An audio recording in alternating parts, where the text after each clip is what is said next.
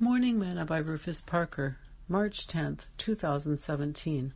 Follow peace with all men and holiness, without which no man shall see the Lord.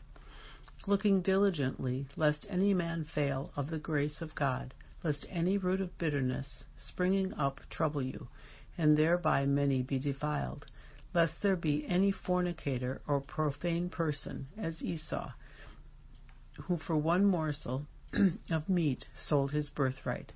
Hebrews 12, verses 14 through 16.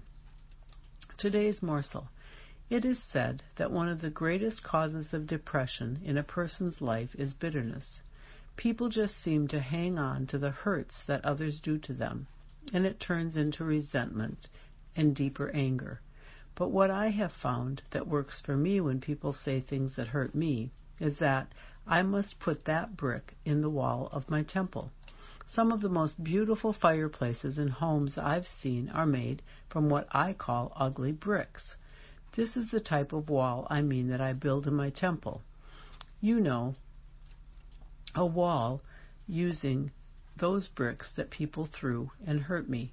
I take them and make something beautiful out of them, not allowing them to depress me and hurt me even more. What about you?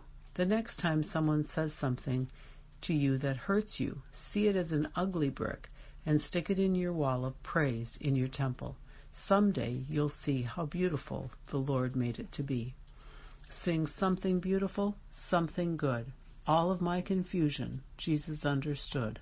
All I had to offer him was brokenness and strife, but he made something beautiful out of my life. Thought for today.